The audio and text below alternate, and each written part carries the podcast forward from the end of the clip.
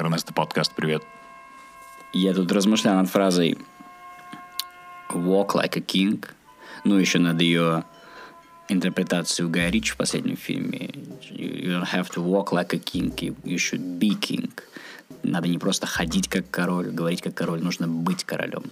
Я подумал, что фраза достаточно глубокая, вообще с той точки зрения, что дело не просто про твой психологический настрой и, и про единичный случай одного человека, а про то, что в принципе категория король это же ну, не данная нам сверху откуда-то по умолчанию категория. Это категория, придуманная людьми. Ну, понятно, что она, видимо, эволюционировала с каких-то вожаков еще на уровне там, приматов и так далее, но тем не менее королем в древности кто становился? Определенно не просто самый сильный, потому что тогда бы мы никуда не двинулись, если бы самые сильные просто всем руководили. Разумеется, самый хитрый, самый умный, потому что, чтобы стать королем, нужно было сначала придумать это звание, обосновать, почему вот я король и сижу здесь, а вы вот там вот сидите внизу. Это интересно. Поэтому чтобы быть королем, нужно придумать свое королевство, да, оно у тебя в голове, вот нужно его придумать, такая мысль. И продолжая еще историю про Гая Ричи, я тут смотрел подкаст Гоблина, который сейчас будет перепереводить фильм «Джентльмены», его подкаст с английским переводчиком, хорошо знающим русский язык, и они обсуждали, в принципе, разные там нюансы фильма, и переводчик говорит, что в Англии же очень существенен акцент. И действительно так. Я никогда не задумывался. То есть я знал, что акцентов в Англии и в Британии много, и они чередуются буквально там от Ливерпуля к Лондону уже разные акценты. У нас, понимаешь, на всей Ленинградской области примерно одинаковый у людей акцент. Если там еще и не сказать, что там между Вологодским и Архангельским разницы особенной нету. Тем не менее, в Британии колоссальная разница акцентов географическая, но он еще говорил о том, что часто твой акцент еще и выдает твою принадлежность к тому или иному социальному классу. И это интересно, потому что я стал думать, а что у нас, если у нас это в России?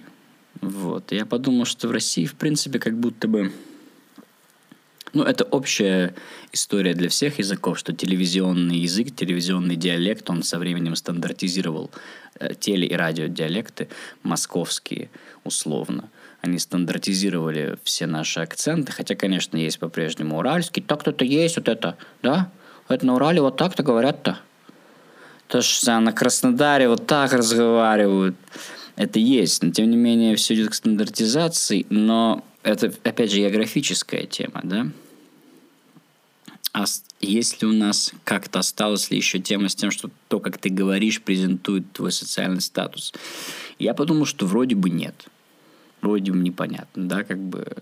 Я из преподавательской семьи, это никакой не супер-апер класс, но вот я говорю грамотно, да. А кто-то, например, сын богатого нового русского может говорить и не так грамотно.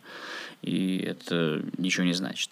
Но тут интересно другое, что я вспомнил историю про малого с моего факультета, вот, его зовут Стас. И Стас какой-то момент, он сам прям из области откуда-то такой вот. И он со временем, после уже выпуска, благодаря тому, что он такой двухметровый, эффектный русский мужик, он стал бизнес-коучем. То есть все вот эти вот презентации и пускание пыли в глаза. И это отразилось на его поведении, его было не узнать. И вот другой его сокурсник, с которым я общался, Денис, он мне рассказывал, что Стас очень поменялся, но стоило со Стасом выпить, и вот это из него лес, этот бутурлиновский изначальный мужик, и это было круто на это посмотреть. Я подумал, да, что у нас акцент у русского не спрячешь, когда русский пьяный, да, и вот тогда этот акцент и манера изъясняться нам уже выдает именно, наверное, социальный статус, социальное положение. Такая история. Читал статью тут одну, задался вопросом, про... Ну, знаете, странные, спонтанные вопросы. Задался вопросом про количество мусульман в Скандинавии, в Швеции. Нашел интересную статью. Это сайт, в котором переводятся на русский зарубежные статьи разнообразные. И вот там была, значит, статья какой-то шведской, по-моему, женщины. Я вначале подумал, что это какая-то ирония и степ, и сарказм. Но оказалось, что нет, что это статья на полном серьезе. И статья была такая о том, что я хочу многообразия во всем, везде. Пусть там такой-то пост занимает такой человек. Ну и там дальше шло перечисление всех, каких только возможно, сексуальных, социальных, этнических меньшинств, вплоть до того, что было написано «Хочу, чтобы полицейским участком в моем городе руководила женщина-мусульманка в хиджабе». Окей. А... Даже не знаю, как это прокомментировать. Ну, то есть, это я к чему все? Все это, конечно, прекрасно, мультикультурализм, но появляется ощущение, что либеральные идеи в наше время становятся по своим чертам, по своему поведению очень похожи на что-то такое фашистское, такое безапелляционное, потому что либо ты плачешь над смертью Флойда, не обращая внимания на то, кто он, либо ты предатель вообще, расист и так далее. И вот это такая инквизиция vibes, да, инквизиция vibes. И если женщина в хиджабе по своим морально интеллектуальным качествам способна возглавить полицейский участок, ради бога. Но просто ощущение, что в попытках соблюсти эту мультикультурность и так далее ставится в ущерб. Ну, точнее, приоритет как раз-таки дается не личным качествам, которые, ну, ну вряд ли, ну, ну согласитесь, вряд ли женщина из ортодоксальной, судя по хиджабу, мусульманской семьи. Если просто мусульманка, там какая-нибудь из Турции. В Турции это, в принципе, де-факто там уже нет такого строгача. Я напишите, если кто был в Турции, я не был, но судя по турецкому там кинематографу хотя бы, там у женщин нет такого, такой притесненной роли, несмотря на то, что это ислам. То есть довольно светское государство. Ну, все-таки Европа считается. Вот, и ну, ну, женщина в хиджабе, как, какая, это шеф полиции, шеф отдела полиции, ну, требует определенных качеств. Как бы и в том числе умение брать на себя ответственность и идти на жесткие решения, работать среди мужчин и не чувствовать их главенство. А я не уверен, что женщина в хиджабе на это способна. Конечно, вы мне скажете, что это, возможно, было утрирование с целью привлечь внимание к проблеме, но в Швеции это точно не проблема. Там точно абсолютно в порядке с многообразием. И сам восторженный тон статьи, такой вот прям в лучших традициях, наверное, каких-то спичей на трибунах французской революции, про то, что вот, светлое будущее. Иногда пугает эта безапелляционность. И вспоминается один из эпизодов недавних, это было года три назад, замечательный преподаватель, биолог, популяризатор науки американский Брэд Вайнштейн, не путать с Харви Вайнштейном, они не родственники, никак не связаны, просто популярная фамилия. Он показался в самом разгаре довольно странного инцидента. Спорного, безусловно, но давайте немножко разберемся. Вы меня потом сами напишите, что уже вы про это думаете. Тоже не горячась в том университете, в котором он преподает, американском, с где-то 70-х годов существует такая традиция, как День отсутствия, так называемый. Интересная очень история. Это вся эта традиция построена вокруг пьесы американского темнокожего автора, в которой как раз-таки сюжет строится на том, что вот в один прекрасный день чернокожие в каком-то городе решили просто не прийти на свои работы, школа, там, в общем, нигде не появиться, не выйти вообще из домов, запереться, чтобы остальное население, в частности белокожие, осознали, какова роль, на самом деле, чернокожего населения в жизни города, насколько без него все не клеится. Ну, идея прекрасная вообще, и пьеса, и сама по себе, и то, что это стало традицией в этом универе, чтобы тоже какой-то из дней все persons of color, там, как они говорят, да, темнокожие, так скажем, не белые ребята, не при... учителя, студенты не приходили в универ на один день. И потом в следующий день, наоборот, они приходят, их встречают, хлопают, респект, респект. Отличная традиция, прекрасно. С 70-х годов существует. Тут в 17 году происходит следующее. Видимо, не зная точно сути этой традиции, не понимая, чего она танцует, но будучи очень активно вовлеченным в социальную жизнь, в борьбу с несправедливостью, какая-то вот группировка студентов темнокожих решает, что что это такое, что это за традиция, а ведь, ну, часто сейчас ценится не твой интеллект, а то, что вот ты за правое дело, за либеральные ценности. Давай, высказывайся. Какая разница, насколько ты углублен в материал. И они такие, а что это такое? Почему мы должны не приходить, а потом приходить? Мы предлагаем сделать этот день по другой схеме. Пусть все белые в один день не приходят, а потом придут. Как вам такое? И на это Брэд Вайнштейн, ну, как на первый взгляд кажется, что, ну, в принципе, даже как бы что-то в этом есть. Но Брэд Вайнштейн сказал справедливое замечание, что, подождите, ну, есть разница между добровольным решением определенного этноса, так скажем, да, основанной на традиции, на уважении к труду писателя своего этноса, да. Мне приходится использовать такие странные термины, уж извините. Добровольное решение не приходить куда-то, чтобы подчеркнуть свою значимость. И неким давлением, спонтом, ну-ка давайте-ка вы не приходите. Это уже похоже на что-то такое. В общем, вот такая идея. Это я хотел проиллюстрировать то, о чем я говорю. И я сейчас тоже чувствую, что я сейчас могу, на меня могут полететь шишки, что я наверное, в первую очередь скажут, что я, да, сейчас еще вас попрошу за поправки голосовать. Нет, я просто люблю разбираться в тех или иных явлениях. Общество очень поляризовано, и я прошу вас помнить о том, что существует не только черное и белое, а не только две стороны баррикад – не только, не только два пункта баррикад, а между ними еще пространство, по которым могут и проходить люди, не решившие, куда примкнуть или вообще не желающие участвовать во всей этой перестрелке баррикадной. Им просто надо молоко доставить. Обоим сторонам этой гражданской военной потасовки. Так, все, метафора закончилась.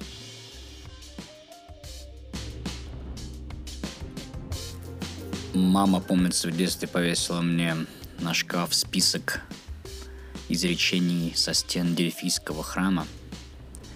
Дельфийский храм – это греческий храм, причем его несколько раз восстанавливали, разрушали, восстанавливали, разрушали, ну, либо он сам разрушался, то есть там на протяжении, наверное, как я понимаю, веков семи где-то, начиная там с шестого или седьмого века до нашей эры, были разные версии. То есть он возводился, потом разрушался, возводился, интересно. И вот там Существует расширенный список изречений, которые, которые приписывают к тем философам, или тогда даже правильно было говорить, что еще и политикам того идеального времени. Но основные вот несколько заповедей на, этой, на этих стенах, помним, повесила мама. И одна из заповедей была в многолюдстве «нет добра».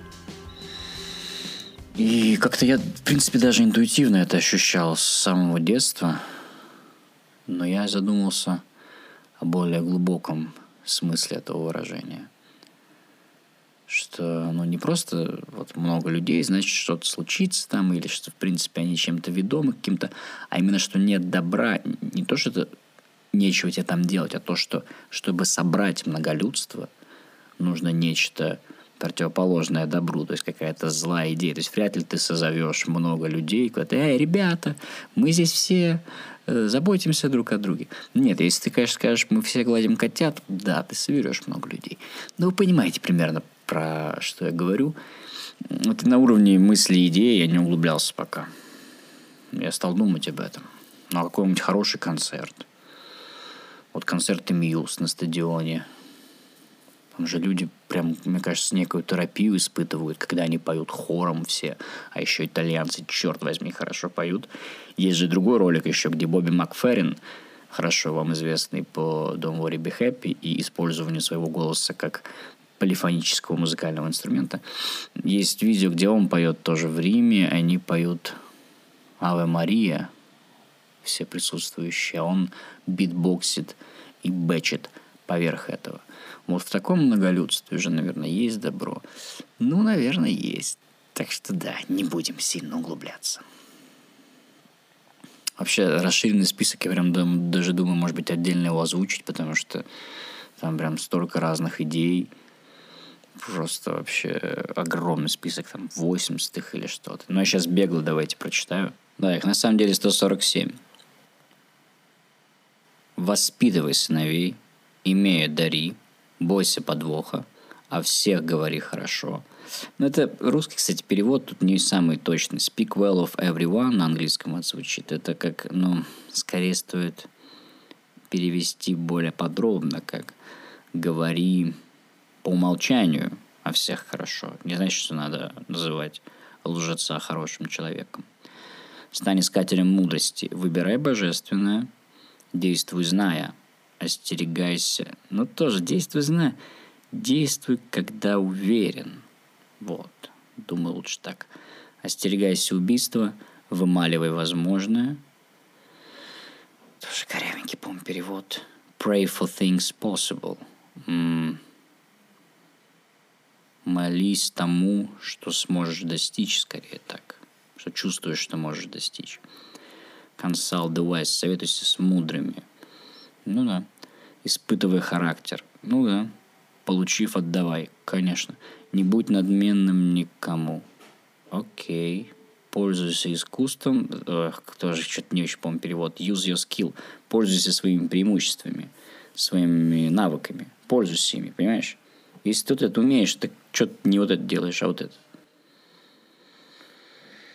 Есть у меня один приятель, и у него колоссальный организаторский талант. Колоссальный. И у него очень много харизмы. Вот. Но почему-то он продолжает делать ставку прежде всего на актерскую карьеру. Хотя я думаю, что окажись он режиссером сейчас в режиссерском кресле, или даже, может быть, в директорско-режиссерском, в своем собственном театре, то это было бы абсолютно его место, потому что это абсолютно его скилл находить подход к людям, воодушевлять их, руководить ими, он очень хозяйственный, рукастый.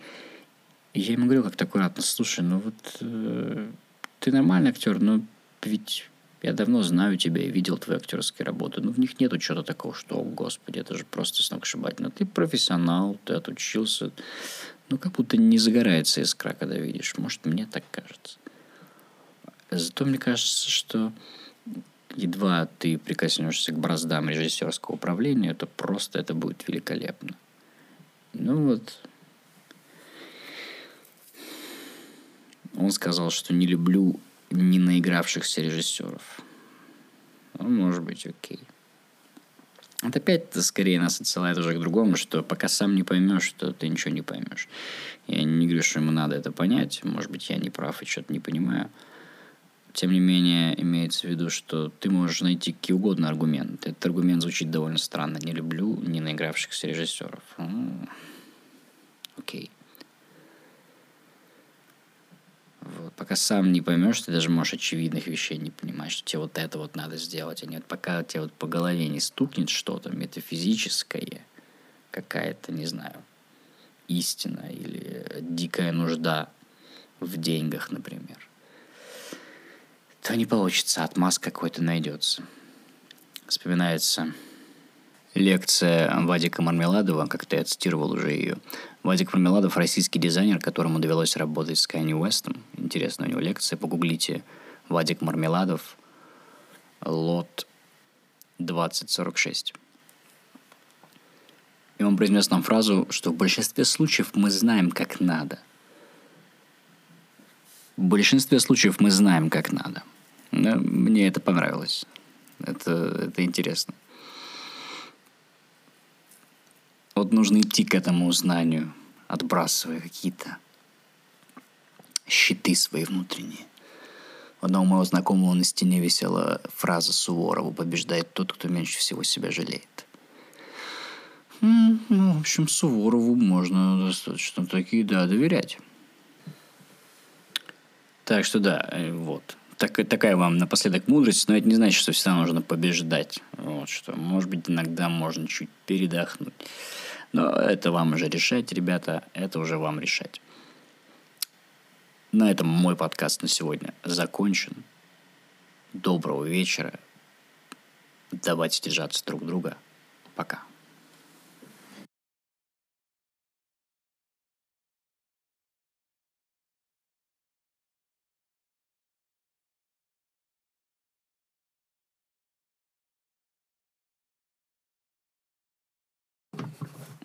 Господи, боже мой. Буду говорить вам все нюансы, детали, но я стремлюсь к технически оборудованным помещениям для съемки, для записи аудио, чтобы я вообще не думал. Я просто нажимал и все делал. Потому что так это... Почему мир должен страдать и смотреть, слушать подкасты бесталанных, но технически оснащенных людей, когда... ладно, ладно, я шучу.